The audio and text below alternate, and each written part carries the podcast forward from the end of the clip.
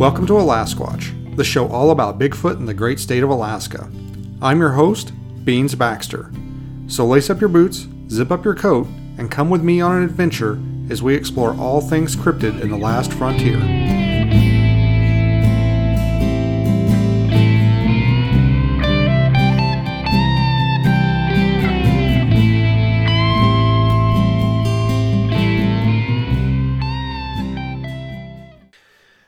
Welcome to this edition of Alasquatch. We are here in the studio with it's a spe- yeah. Anytime you're in the studio, you're a special guest. You're Thank special to me. I am special. We have Mrs. Legume, aka the old lady, um, and we've got uh, every episode of Alasquatch is, is special, and we've got a special episode here today. We're going to talk about the release of my new book, uh, Squatch Cop: Investigating and Documenting the Bigfoot Phenomenon. Uh, you know, last time that uh, I had a book come out, we kind of did a, a, release party. We had a live uh, streaming thing. You know, we gave out prizes. We did stuff like that. Uh, this time, you know, I decided kind of not to go that route, not to have that much fanfare, and uh, kind of did like a soft release. And we're gonna do uh, something a little, you know, a, bigger release maybe uh, here next month. But um, I wanted to make sure that we had copies on hand. Uh, we're going to be at the Smoky Mountain Bigfoot Conference uh, later this month, just here in a couple of weeks. What is that? Is that the July 23rd? I believe is the day day for that. that sounds right. Yeah, That's Saturday. and yeah, and uh, we're gonna we're gonna have copies there uh, at our booth where you can pick those up uh, live and in person and get them autographed uh, by me uh, and the old lady, if you wish, because she uh, participated in the book as well. She is the editor, and um, I think you signed up. You've signed up a couple of books. I don't remember if I did. I, I know I was really good at selling the books. Apparently, I'm a pretty good carnival barker. But as far as signing them, I don't really remember signing any of them. But yes, you're right. This is the second book I've edited. And I'd like to think I got a little bit better the second time around. Yeah. So I'm gonna read the um, the back of the book just to give people an idea of what it's about. Obviously, my last book was about the the history and, and the lore surrounding uh, Port Chatham. Uh, this one, it's a little bit different. It's not quite a Bigfoot book, but it is. Um, it's kind of me taking my two worlds of law enforcement and Bigfoot and combining them, and basically talking about how you can combine law enforcement techniques into your search for Bigfoot. So I'm going to read the back of the book here, give everybody an idea of what it's about. Uh, you may hear some background noise. That's the dogs down here in the um, in, in the, the studio with us. They cannot figure out why we are Here together. both in here and and paying attention to this microphone and not them. And it's uh, there there may be some whining here. It's breaking soon. their little hearts. Yeah. so this is the uh, the back page, the description of Squatch Cop. And every time I read something on the on the podcast, I it goes horribly wrong. I, Okay. I like mispronounce something terribly or read so, read it with the wrong inflection. So we'll see. We'll see how it goes. I wrote this. We'll see how it goes. Okay. Ignored by mainstream science, the burden of proving the existence of Bigfoot has been thrust upon amateur researchers and citizen scientists. Bigfoot enthusiasts have taken to the woods with little or no training in how to collect, document, and preserve the evidence they discover. In Squatch Cop, investigating and documenting the Bigfoot phenomenon, retired police investigator Larry Beans Baxter provides a detailed guide for those hoping to find and collect evidence of Bigfoot and other cryptid phenomenon. Drawing on his years working in law enforcement in Alaska, the author details the best methods and practices for documenting and collecting evidence. Included, included are chapters on how to photograph, collect, and store physical evidence, collecting DNA evidence, as well as interviewing witnesses and report writing.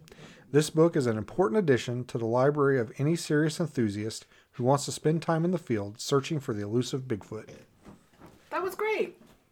Yeah, there's only one little flub there, and then you've got the the dogs snorting in the background. So hopefully that didn't uh, didn't detract from anybody's uh, ability to comprehend what I was saying there. And uh, so what we're going to do, this is going to be kind of a, a, a interview type uh, podcast where you're going to ask me questions about the book because it would just sound really weird if I just sit here and I could, I guess I could do different voices and be like, uh, Beans, what were you thinking when you wrote this part? And I could go, whoa, you see, I was thinking this.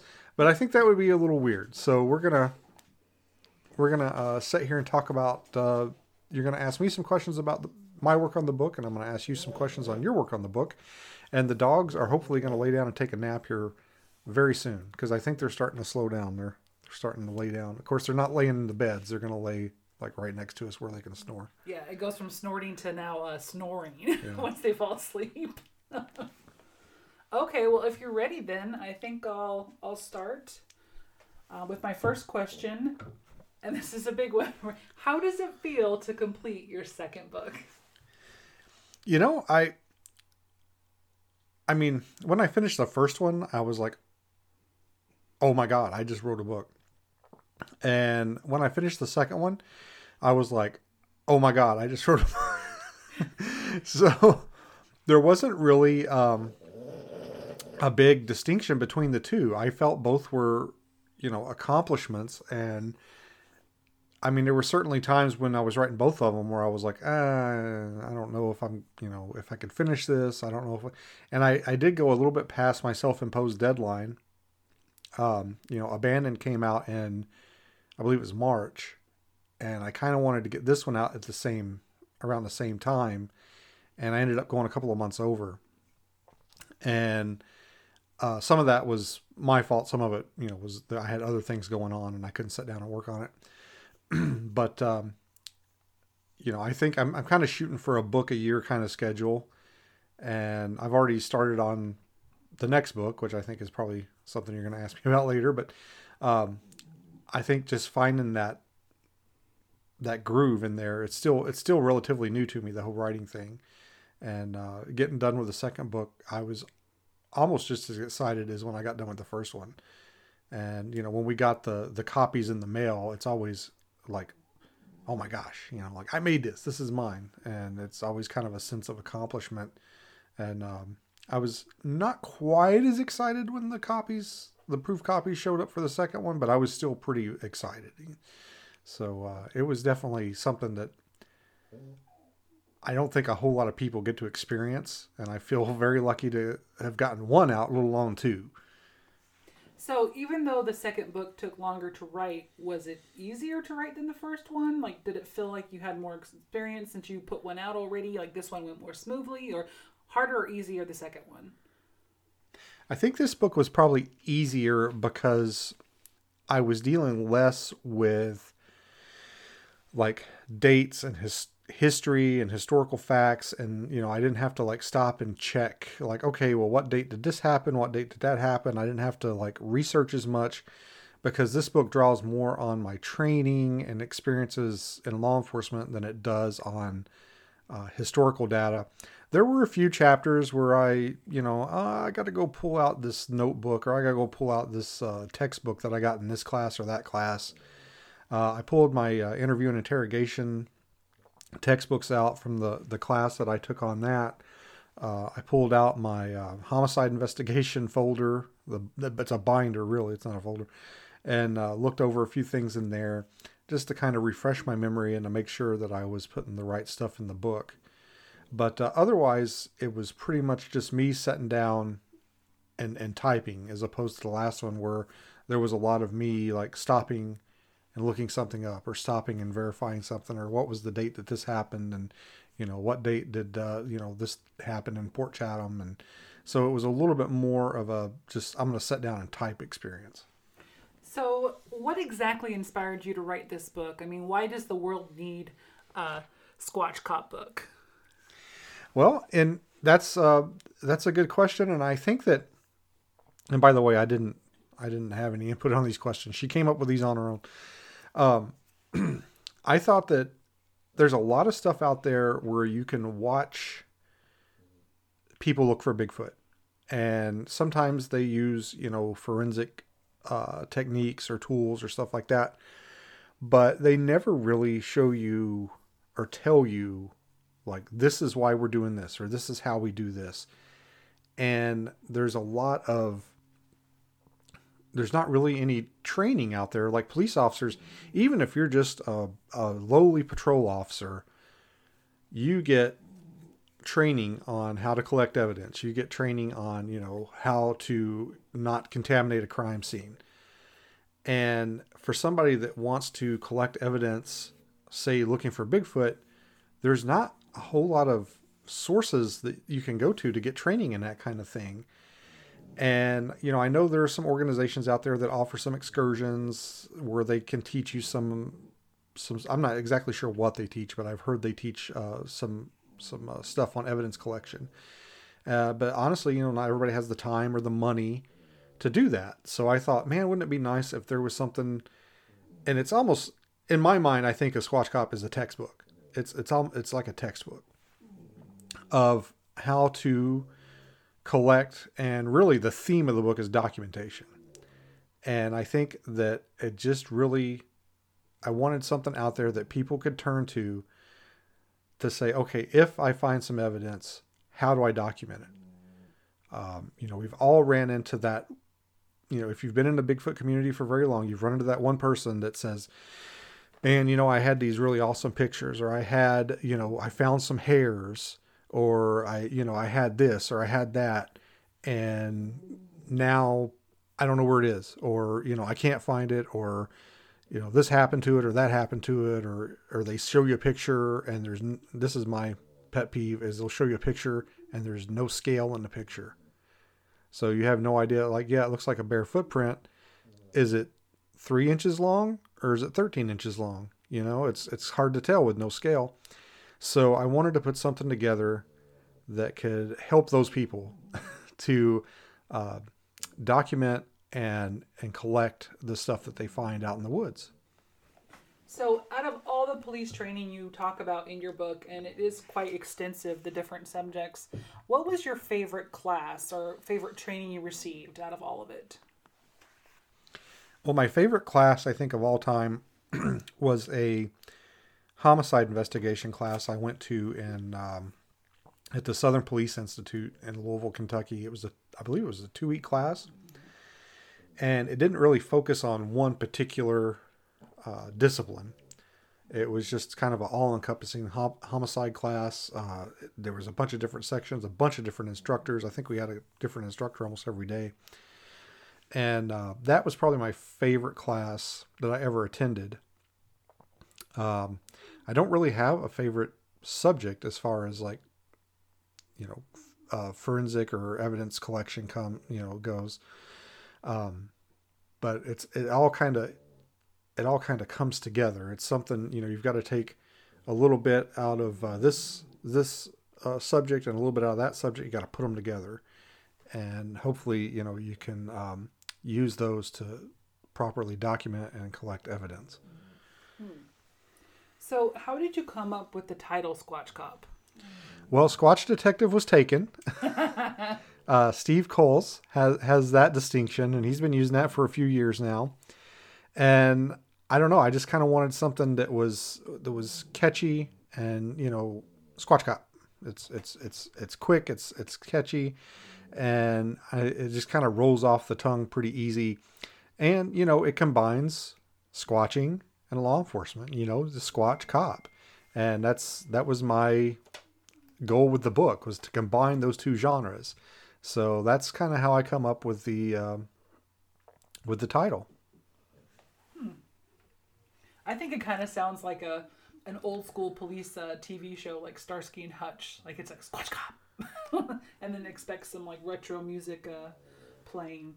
So I've read the book multiple times. Of course, I had to due to editing, and well, I'd want to anyways because it's your book. But um, out of all of it, I think my favorite chapter is um, where you talk about interviewing witnesses. And that's chapter 14. And I just want to read the first paragraph here because um, I think it really sums up how unique interviewing Bigfoot witnesses are. Here, let's see, as stated previously, interviewing witnesses can arguably be described as the bread and butter of Bigfoot investigation.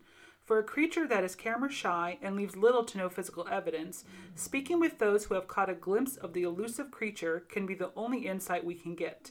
An articulate, attentive witness interview can be a veritable goldmine of information. And when I read that paragraph, it kind of it wasn't really a light bulb going off, but I realized, oh yeah, that's a really good point. There is so little physical evidence of Bigfoot that witnesses really are the most common um, bit of evidence that you can find. So I didn't realize it till I read that paragraph that how right that was. And I do like how you write the paragraphs. You kind of have an informal introduction. You'll give an example of how um, the training you talk about is used in police work, and then you really break it down for people how they can use it um, in Bigfoot research. So out of all the chapters, though, did you have a favorite? I think as far as Squatch Cop goes, I think I don't I, I don't necessarily have a favorite chapter, but I think the most important chapters are the one on interview and interrogation because that is where you're going to see a real lack of experience and training as far as it goes with uh, Bigfoot investigators and researchers, because you know, you know, you can you can watch forensic files, you can watch you know a bunch of shows where they uh, talk about the collection of evidence, and you can pick up pointers there, and you can figure out, okay, well, you know, if I'm going to pick up something off the ground, I need to be wearing gloves.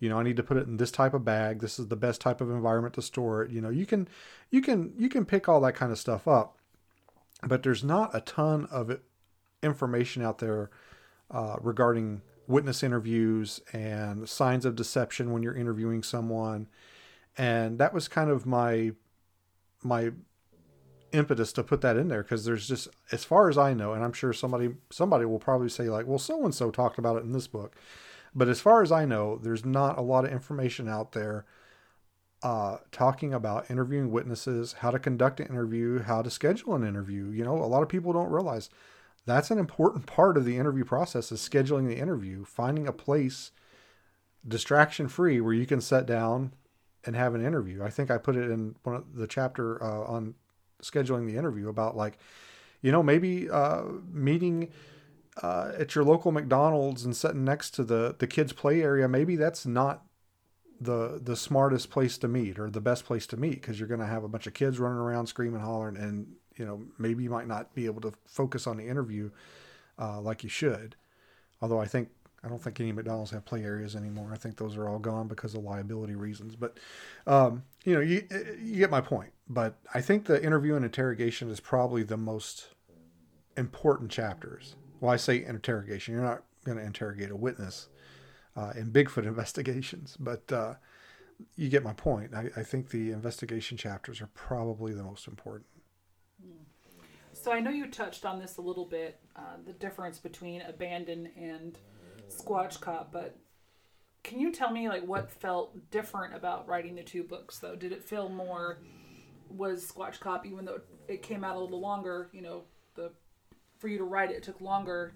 Did it feel different writing it? Was it more like, you know, oh this is easy, I just have a lot of information though to convey versus Abandon was more difficult or what's the difference between the two feeling wise? Well, the the thing with Abandon is that book wasn't so much released as it escaped. Like basically, I could have probably kept writing on abandon this entire time, uh, and and I probably if and people that listen to my podcast know why. Uh, I probably could have written another book on Port Chatham, and I've decided not to for reasons. But you know, I felt that um, writing this book it, it flowed a little bit easier. I didn't have to do quite as much research but um, I felt that abandon was more. It, it, was a broader subject. You know, you're talking about a, a, a piece of land that has you know a history for that stretches you know decades, and this was more of a textbook style. Like this is how you do this. This is how you should do this. Uh, it's a little bit more matter of fact. You know, there was a finite amount of information to put in this one, whereas abandon was just like I I had to reach a point where I was like, I think this is about all that I can get in this book if I want to get it out on a certain at a certain time.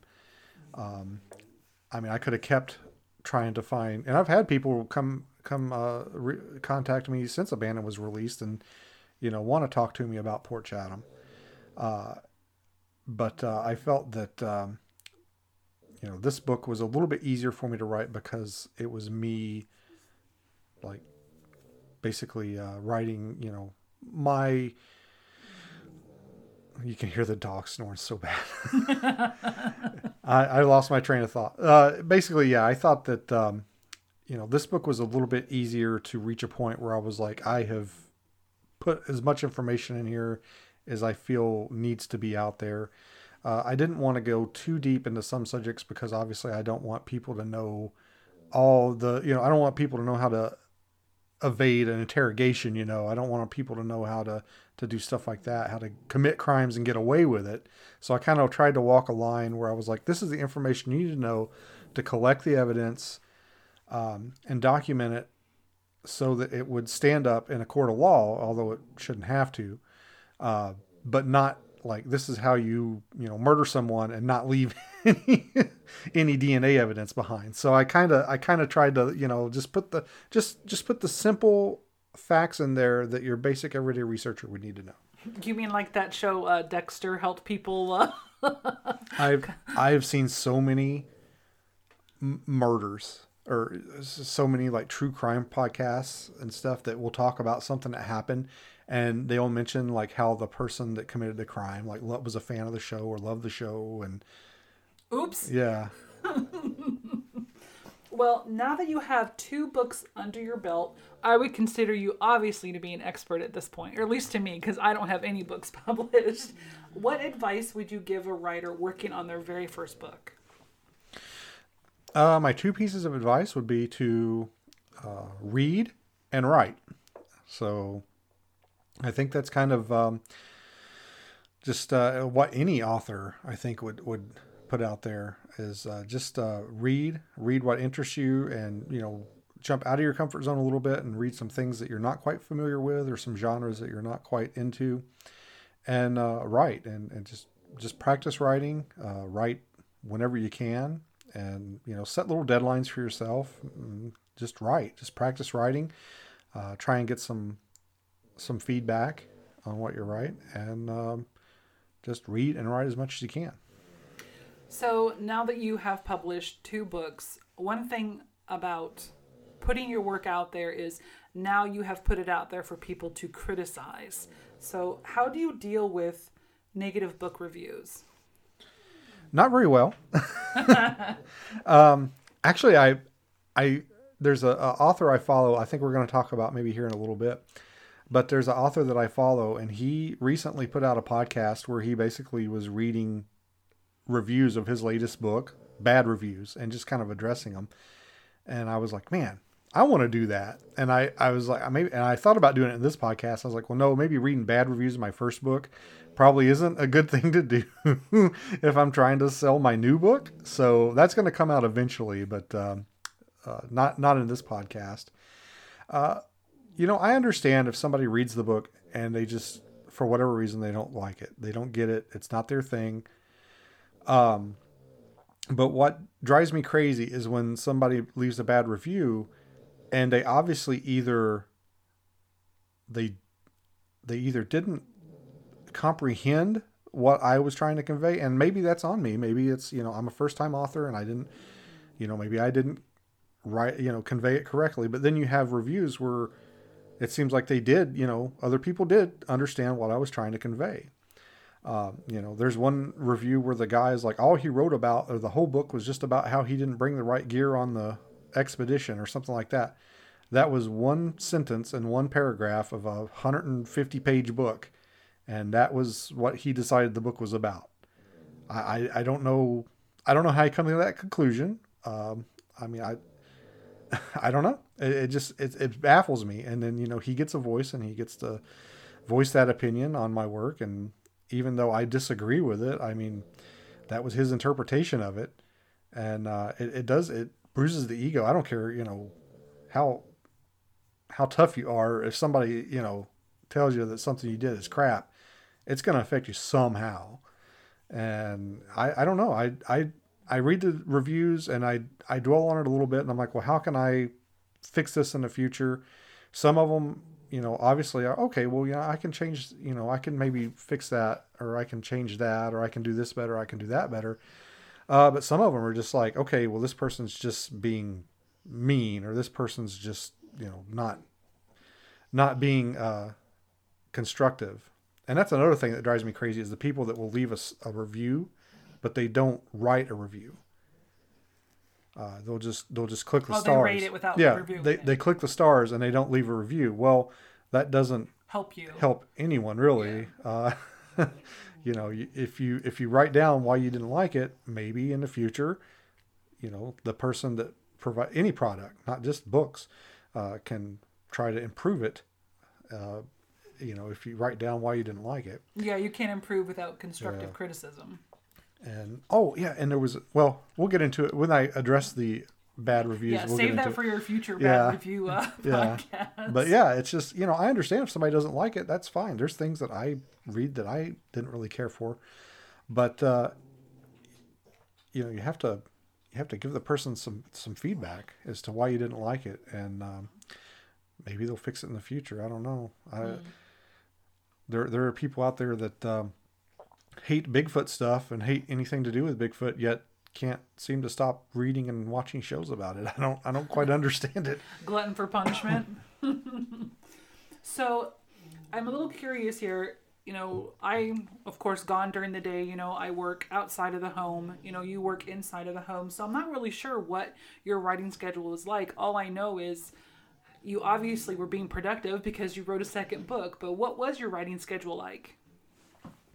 Well, it kind of varied from day to day. I tried to have structure, but you know, obviously some days like there was other, you know, there were things going on and I couldn't devote as much time to it. Generally what I try and do is I devote a few hours a day to my side hustle, you know, the the one that pays bills. And then when I get as much of that done, I sit down and I was like, okay, I'm to write um, a chapter or I'm going to write this or I'm going to write that. You know, I try and set little little deadlines, you know, little little goals, short-term goals. Uh, sometimes I meet them, sometimes I don't. Uh, I don't necessarily write every day, but uh, you know, at least three or four times. You know, I just set like, okay, well, this week I'm going to work on this, and that week I'm going to, you know, next week I'm going to work on this, and just set little short-term goals and try and meet them. Um, you know, sometimes I might uh, I might write for an hour a day. Sometimes I might write for two or three hours a day. It just kind of depends. Uh, generally, I wouldn't if I started writing and get like in the pocket or in the groove. Like I'm like I can't stop until I finish this. Like I have to get going. Um, but uh, there's other days where it's like, okay, well I'm not really feeling it today. I'm gonna finish out you know this chapter or these couple paragraphs, and I'm gonna you know go do something else. So I try and keep it structured, but at the same time, like if it's going to affect the quality of the work, then I'm like, okay, well maybe today's not the day that I need to like write this really involved chapter where I have to really be super detailed. It's best to walk away sometimes. Yeah. So, because you are working from home and we do have two adorable French bulldogs, who I'm sure you've been able to hear this entire time, they're snoring. have the fur babies ever interfered with your writing? Yes, that's a big 10-4. That's a Texas size 10-4, as they'd say on Letterkenny. Um, because like I said, I tried to be structured, and I'm like, okay, I'm going to sit down and I'm going to write for the next hour, hour and a half, two hours, whatever it may be. And I've I agree to that. Like, okay, Beans, that sounds reasonable. We're going to sit down. We're going to write for the next two hours, but that doesn't necessarily mean they agree to it. so uh, there's been many a times where I'll be writing and they'll come up and or one of them especially will come up and be like, "Hey, we got to, you know, we got to go outside and play or we got to go outside and do this." And eventually I got to the point where I kind of like, okay, if I take them outside and, and play with them for this amount of time, it'll wear them out enough that they'll go to sleep and I can be productive. So I, I eventually started incorporating playtime into my schedule so that I could wear them out a little bit and sit down and get a little bit more work done. But um, there were some days where you know they were and they go to groups. Sometimes they have um, a service. We have a service that comes picks them up and they go out and they play with other dogs. And there were times where they would come back from that and just you know, bam, they're out. They sleep. And there were other times they'd come back from that and they'd be running around, you know, chasing each other, barking at me, crazy. And it's kind of tough to predict sometimes. But yeah, they they would definitely um, interfere uh, with the process. But that's not, you know, that's not their fault. They don't know what I'm doing. I'm just sitting here not paying attention to them. So it sounds like one of the things an author needs to be is flexible because you're not always going to be able to write even when inspiration strikes. So you talked about um, people need to read and people need to write, you know, even if they're just writing down their thoughts in a journal. But are there any other ways that you recommend for people to improve their writing skills? Yeah, I mean, I think that um, there's there's several different uh, books and classes that you can take, and you know I'm uh, a member of a couple of different author groups um, on social media, and after after my first book come out and we were talking about it, you know, and I know you put a lot of work into editing both books and I was hearing in these author groups. I mean, it's almost like a, uh, like a, a, a, religion for uh, Grammarly, and that's like this. Uh, it's a program that is it's electronic editor is what people call it, and I thought, man, I next book we're gonna do it, and honestly, I, I you know, because people swear on those author groups, they swear by it, swear by it. Like you had, like that's one of the first people. Like first thing you do is you run it through Grammarly, and basically as soon as the book was done, we did. You know, I ran out, or I say ran out. Uh, you know, I got online, I uh, signed up for it, and it's actually a subscription service, which I thought was a little weird. Um, and honestly, I I wasn't super impressed with it. Um, there were a few errors that it caught, but there were a few I thought that slipped through that I wasn't real, you know, thrilled with.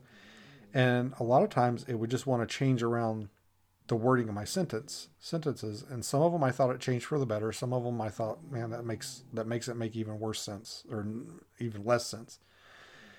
and I think that probably what it is is there's a certain level of writer that would really really uh, benefit from it and I think I'm probably not at that level. I think you know, I, I, know this is going to sound totally egotistical, but I think I'm a I'm too I'm a better writer than than the kind of writer that needs Grammarly.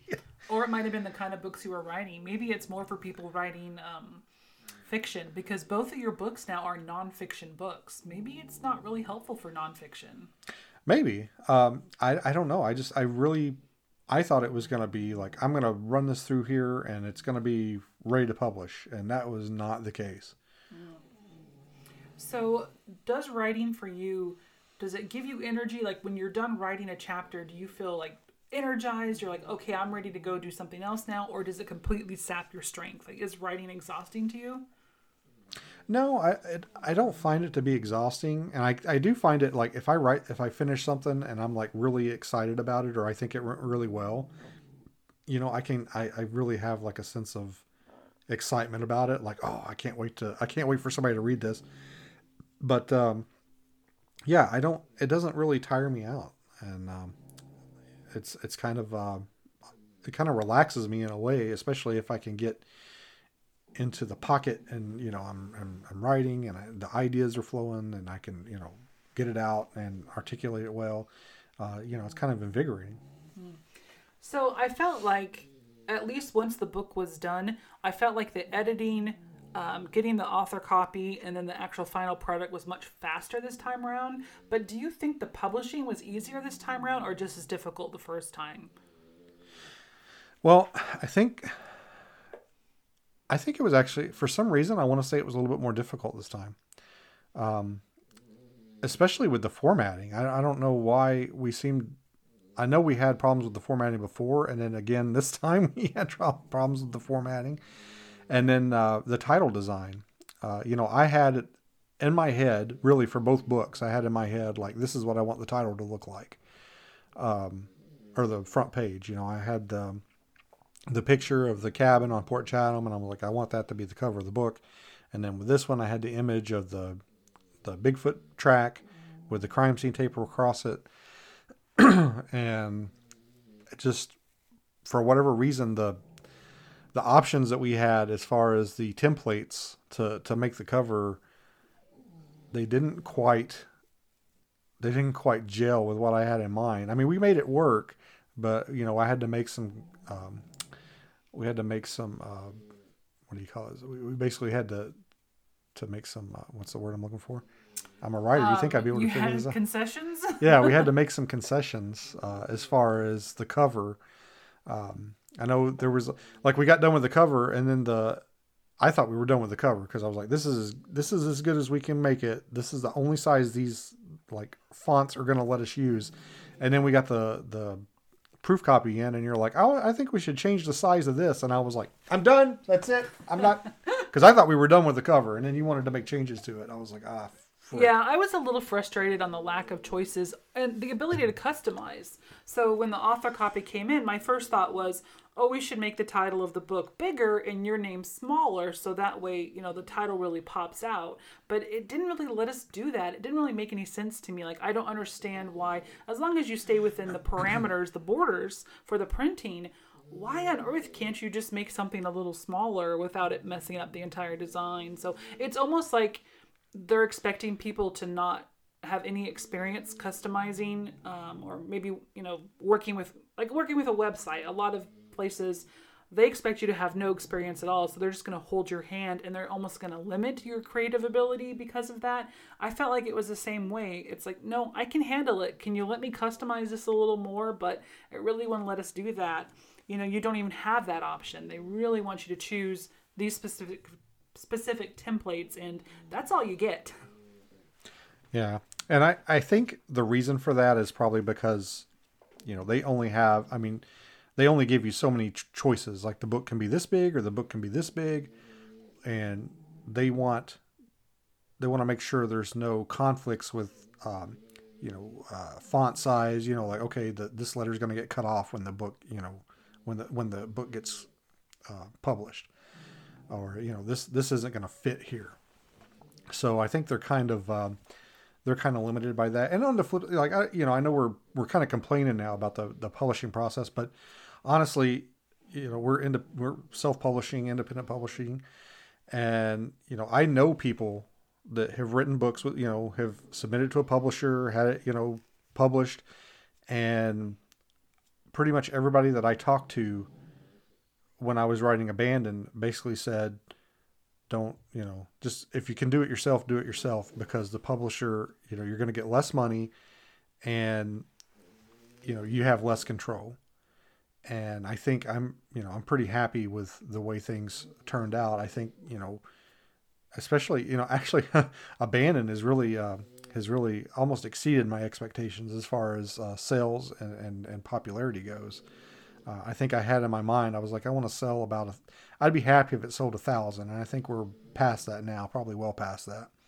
And, you know, you don't, you don't need a publisher anymore to do that kind of stuff. You know, you can, you can publish your own stuff. And, you know, I know um, there was some criticism about, uh, you know, like uh, the editing, like, oh, these, you know, you, know, the, these self-publishers, you know, they don't have, you know, uh, access to uh, professional editors.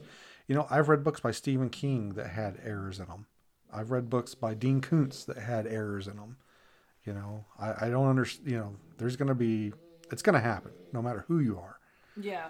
Well, you know, when I'm editing, I am not an editor. I'm not. All I am is someone with an education. You know, not I don't have a doctorate or a master's or anything, but I do have education and I love to read, even though I don't really write that much. I do write a lot of reports for work, but I but I do love to read. And when I'm editing the book, I am looking for grammatical errors, you know, missing periods, but really I'm reading and if I can handle the flow, like I when I'm reading is the book stopping me? Like when I'm reading am I like, wait a minute, what is he trying to say here? Or, you know, what is this conveying? As long as it's flowing smoothly, as far as I'm concerned, who cares if you're using the right there, there, and there, you know?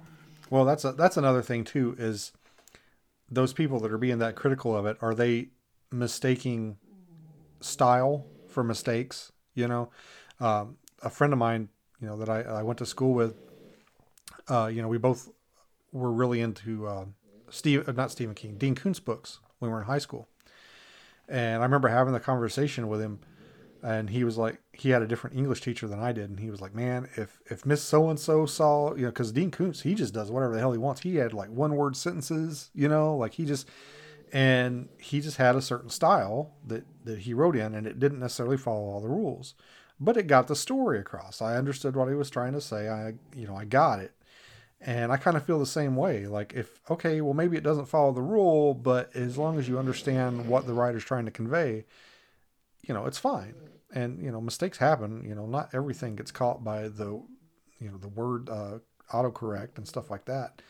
And you know I, I i'm pretty forgiving when it comes to stuff like that generally because um, i know now especially that i've had some experience in it. I know that they can happen um, now if it's like if it if it gets to the point where you're like i'm having problems reading this because of all the errors then that's one thing but if it's just like oh, you know, that should have been a comma. you know, it's not that big of a deal. Yeah.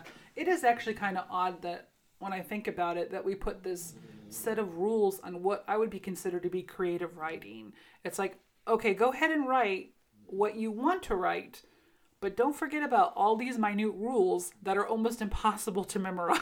it, it, doesn't, it's kind of um, counterproductive. But yeah, you're right. As long as you can understand what you're reading and you're enjoying it, what does it matter if the comma's in the wrong place? But um, yeah, well, that's another thing too. Like in those author groups that I'm a, a member of, you know, I see people ask questions all the time, just like you know, that that just seem ridiculous to me. They're like, "Can I?" You know, they're like, "Can I write a story about a elf that gets lost in?"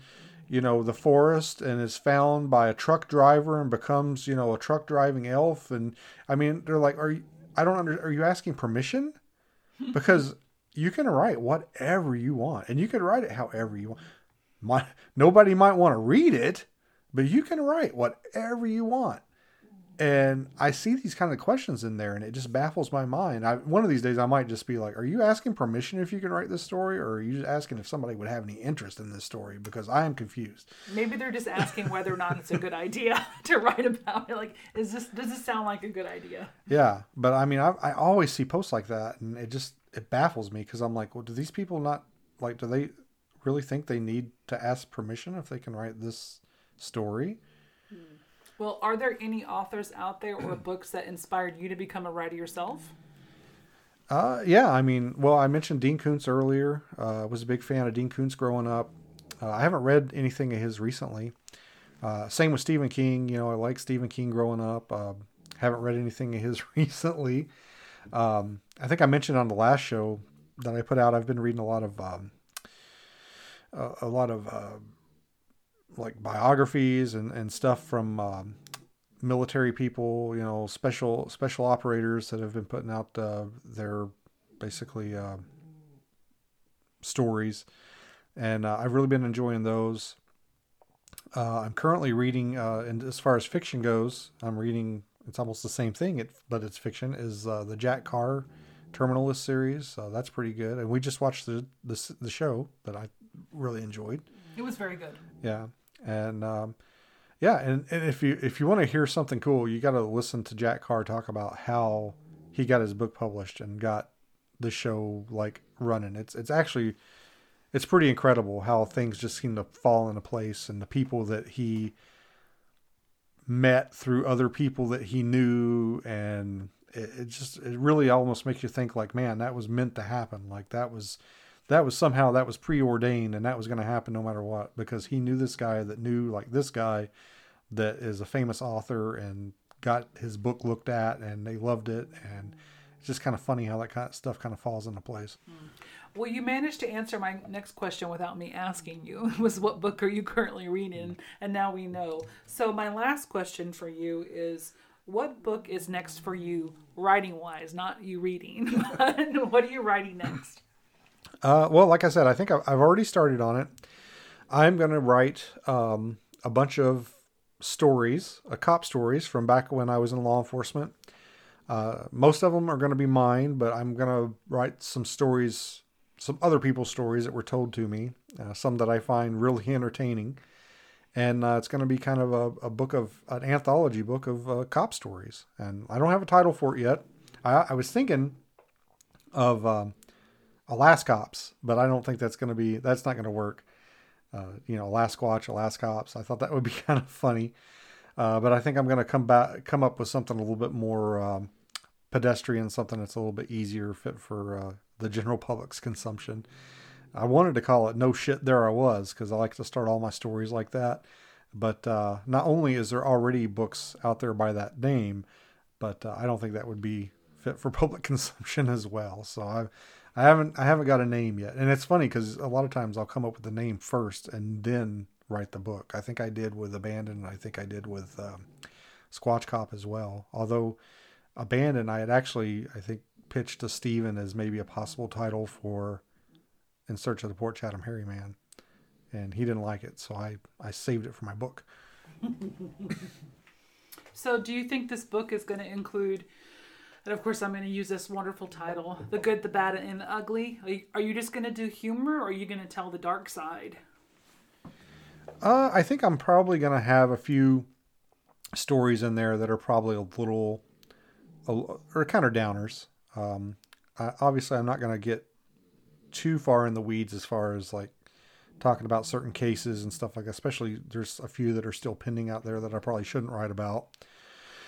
But uh, yeah, I think um, you know, most of them are probably going to be kind of funny, and some of them are going to be um, action packed. Some of them are going to be just, you know, kind of bittersweet, and uh, some of them I think I'm probably going to uh, just focus on. I mean, like a lot of people have no idea the kind of stuff that police officers go through or have to deal with.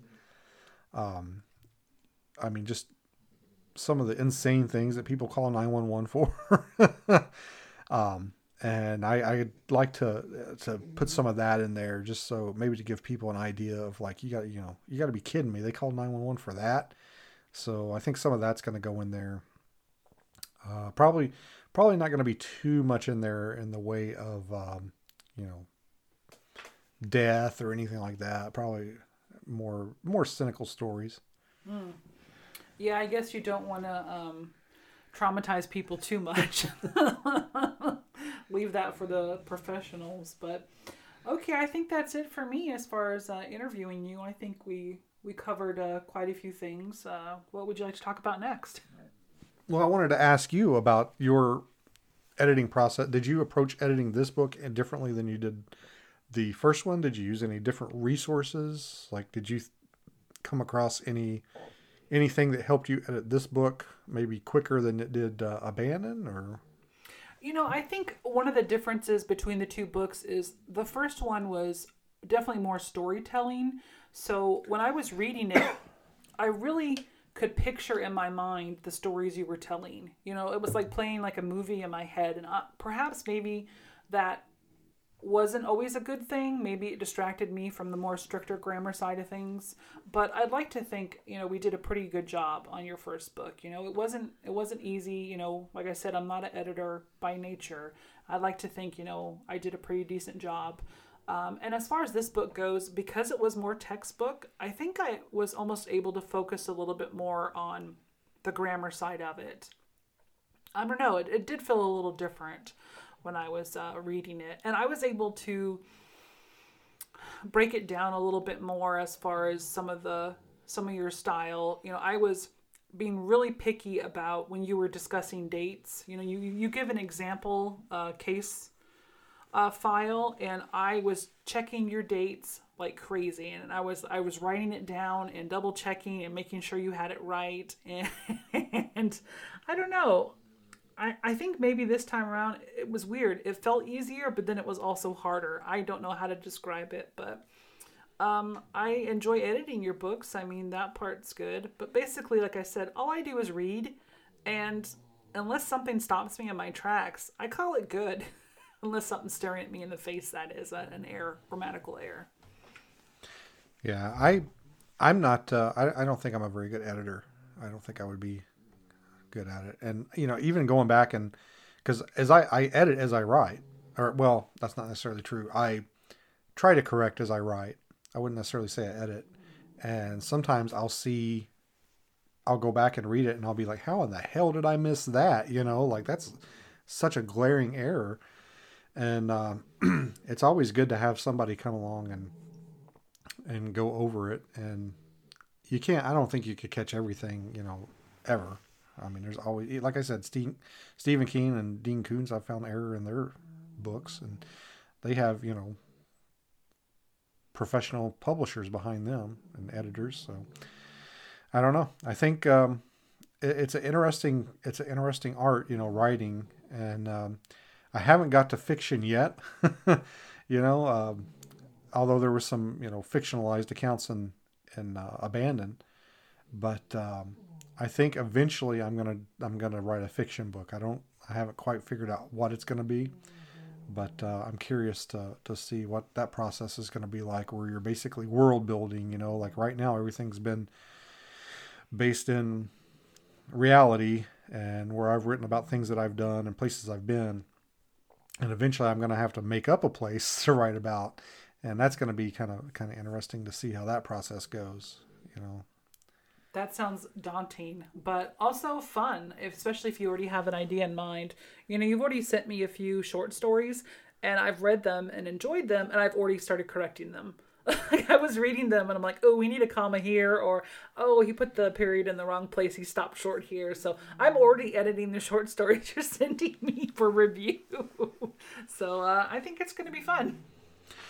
Yeah, and let's see. You got anything else? Um, just I think you mentioned about Gatlinburg, but I think maybe you should talk about where people can actually buy your book. Yeah, well, uh, we were going to get, get Oh, okay. into that. Yeah. Yeah. I think that's it as far as questions go. Awesome. So, uh, yeah, so Squatch Cop investigating and documenting the Bigfoot phenomenon. Oh, I wanted to also touch on, I knew there was something else. Uh, when I first started to write the book, I had this idea in my head that I was going to include pictures because I thought, man, you know, I should really, since it's kind of a textbook, I should include some pictures. And then as I got to writing the book and I got into it, I'm like, you know, what am I going to put a picture of? You know, am I going to put a picture of me like putting on a glove and picking something up and putting it in a bag? Or, you know, taking a swab and swab, you know, you've seen that stuff on TV. You know, it's, it's pretty, I think, self explanatory. But that being said, uh, if somebody out there picks up the book and reads through it and says, man, that, you know, I like this, but I want to see, I would like to have seen the illustration of this or that. Um, let me know because I'm thinking about maybe doing a series of YouTube videos that um, demonstrate some of the stuff in the in the book because I think some of it, although I think I articulated it pretty well and it's pretty easy to understand. Uh, you know, everybody learns differently. There are people that learn. I'm a, I can read something and pick it up. Some people have to do it. You know, I like to do And- it myself, not just yeah. be told how to do it. and other people, you know, are visual. So if somebody picks up the book and you think, man, I, I, I get it, but I think I would get it better if there was a visual representation, uh, let me know because I'm thinking about doing a series of YouTube videos that kind of touches on some of the subjects in the book, you know, almost like a companion, a companion series of videos. Uh, and maybe, you know, okay, we'll, we'll walk through uh, swabbing something for DNA. We'll walk through uh, collecting a physical piece of evidence, something like that. Um, because, like I said, my initial intent was to have pictures, but then I thought, well, I think I do a good enough job to articulate that I don't have to take a picture of me putting something in a bag for people to understand that the evidence goes in the bag, or uh, likewise with with uh, swabbing something for DNA. Uh, and then you know, there's the interview and interrogation stuff. There's that's not really something that photographs well. That's more of a of an audio thing. I think maybe we could do uh, maybe a a video or something of somebody of an interview or something like that. But yeah, uh, I I kind of I'm curious to get people's take on that. Do they feel that there should have been pictures in the book or not?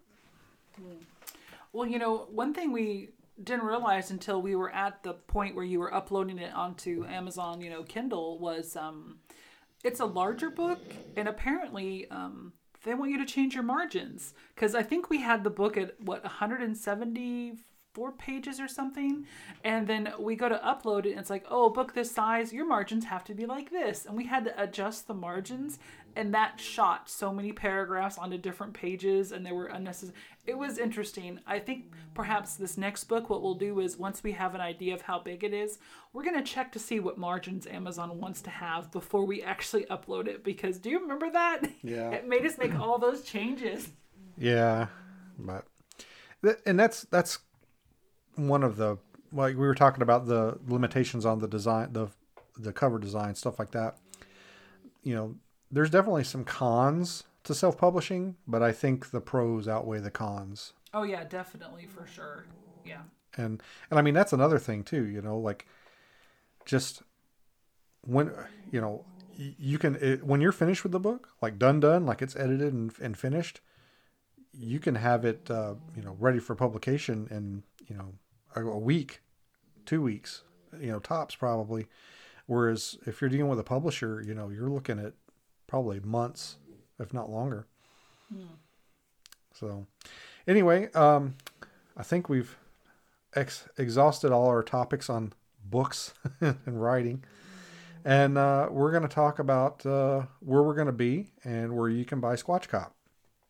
So, uh, as we said earlier, here on July 23rd, we're going to be in Gatlinburg, Tennessee for the Smoky Mountain Bigfoot Conference. We're going to have a booth. I believe actually we're going to be in space E4. I believe that's right. I, I'm not sure, but I that sounds correct. I think we got a corner table somewhere. And uh, there's going to be a lot of great guests there. Uh, Jeff Meldrum's going to be there. Uh, I think most of the cast from Expedition Bigfoot's going to be there. Russ Acord's going to be there. Um, in fact, they just um, they just added Alexander Petikoff. I believe he's going to speak. Uh, he's taken somebody's place, I think, that had to drop out. Um, I know the Small Town Monsters guys are going to be there. Um, Stacy Brown's going to be there from. Oh, I uh, liked him. Yeah, the the uh, Skunk Ape guy. Uh, we've seen him a couple times. Uh, He's he's got a couple of good documentaries out there. He was in a movie too with Tom Green. Did I tell you about that? Yeah, Yeah. no, we saw that. Uh, Uh, the trailer. Yeah. Uh, and I think it's going to be a good time. It's just a one day event. I think it's just that Saturday. And uh, I believe they still have some general admission tickets available, but I think all the VIP stuff is sold out. Um, there's there's a lot of stuff that's sold out with that. So uh, I think you I think as of right now you can still show up and get in. But uh, if you're on the fence of going, you might want to check it out and maybe buy a ticket now. And uh, also, you can go to the website alasquatchpodcast.com and you can order a copy of Squatch Cop from there. And if you order it from there, uh, I will autograph it and send it to you. It's going to straight from the uh, the studio here. It's going to go in an envelope and go in the, the post office here, and it's going to come straight from Alaska to wherever you're at. Uh, but do keep in mind, though, as I just said, we're going to Gatlinburg for the conference here. So uh, the store is going to be, the Alasquatch store is going to be uh, shut down for a little bit. well, not shut down, but we're not going to be shipping items until we get back on the 27th. Right. So I mean, you can still get on there and, and place any as order as much as you want, uh, but we're not going to be here to get it out until I believe. Did you say the twenty The 27th. Yeah. But uh, yeah, and up till I think the 18th. Mm-hmm. So if you get on there right now and order it, you can get it here in just a few days. Um, but then from the 18th on, you got to wait till we get back from the conference. And you can also pick up a copy on Amazon, uh, and it won't be autographed, but um, you might get free shipping with it on Amazon if you if you're a member of Prime. You can also download the Kindle version on Amazon, and uh, you know don't forget about my book Abandoned: The History and Horror of Port Chatham, Alaska. It's um, still available on uh, Amazon. It's still available in the Alasquatch Store pod- podcast, and uh, you can get a autographed version of that as well from the AlasquatchPodcast.com. And also, um, we have eBay. On eBay, we have uh, Abandon up. I don't think we have Squatch Cop on there yet. Up It yet. will be this weekend. Uh, but yeah, if you don't, uh, for whatever reason, I don't know. I've, I've, I think there's some people that uh, that don't like to buy stuff through the website, and they don't trust Amazon, but they'll buy it through eBay. Well, and if they buy it on eBay, um, they can get it personalized. Yeah, yeah. If you buy it from the Alasquatch store, on eBay, you can get it personalized. Um, so make sure you're buying it from the right person on eBay. If you you know buy somebody's used copy or something, uh, you might not be able to get it personalized by me. So you got to make sure you're buying it from the Alasquatch store on eBay. And uh, anything else? Um, no, I think that's it. I think we're done talking about uh, your wonderful books. Yeah, yeah. So come see us in uh, in Gatlinburg. I think is that that's gonna be it, huh? That's we don't have any conferences. I think that's about it this year because I don't know. You've got you've got plans here. I'm sure you're going to talk about in the future. You know, real some real long expeditions planned, and I'm really busy, so I don't really have uh, time to go um, anywhere. This is kind of my my one trip this year. Um, just look for the two pale people uh, who are sweating really hard because have you seen how hot it's supposed to be while we're there? Uh, it'll be all right. I'm pretty sure they're gonna have air conditioning in there. yeah, I hope so. But um, yeah, I think that might be it, unless something pops up. I mean, you might go, but I think I'm probably going to be tapped out. Yeah, unless we get uh, some kind of secret squirrel invite, I don't think we're going to be going to any more conferences this year. I think I'm going to try and focus on, um, you know, getting out in the woods and, and, and doing stuff and um, less on conferences. But uh, maybe next year, I know uh, we're going to have the Boreal Bigfoot Expo uh, next, I think June. Uh, I don't have the dates in front of me, but uh, we'll get them out there. I think we are, we do have some dates set aside though, uh, if you want to save the date. Uh, I believe I have those on my Facebook page, on the Alasquatch Podcast Facebook page. But that's going to be here in Fairbanks, Alaska, and yeah, it's going to be it's going to be an awesome time. I had a great time at the last one, and there was a lot more people there than I thought. And hopefully, this next one we have, I think there's going to be even more people there. So you uh, you guys can find us on the Alasquatch page or the Alasquatch page. I've been talking too long. I'm starting to stutter. The AlasquatchPodcast.com website. You can find us on Facebook uh, and Instagram. Uh, you know, I don't think too many people that listen to the podcast are aware of my. Uh, I'm, I'm, a Bigfoot meme lord. Uh, this is true. I I uh, I've been making and, and producing Bigfoot memes for a while now, and they've actually some of them have gone viral and have uh, gotten pretty popular. And uh, occasionally I'll be scrolling through a Bigfoot group somewhere else and I'll see that somebody else has posted one, which is fine. I love that. Bigfoot memes are made for sharing. Uh, just for the love of God, please don't, you know, I put my logo on all my memes. Uh, don't mark that out. That's that's bad etiquette. That's bad internet etiquette. It's just rude. Yeah. You're on TikTok too if you want to see um, some fun uh, game trail videos. You put all your game trail videos on there. Yeah, on TikTok uh, and Instagram. I've got some on oh, Instagram. Instagram. I've got some on uh, TikTok. Although I don't, I don't do as much on TikTok as I probably should. Mm. I don't know. I'm a little bit of a, a little bit of a late bloomer for for that kind of stuff. Mm. A little bit of a boomer, but um, yeah, I'm on most of the social medias. Um, You're a social butterfly. I am. I'm the most introverted social social uh, media person you'll ever see anyway, guys, uh, thanks for listening. I really appreciate it. And uh, check out Squatch Hop. If you uh, enjoy it, please leave it a review on whatever platform you purchased it from. Uh, and that being said, uh, have a great summer, and we will probably see you be back on here again when we get back from uh, the Smoky Mountain Bigfoot Conference. So we're going to talk all about it. Yeah, this is this is probably it for a while. So be safe out there. Thank you.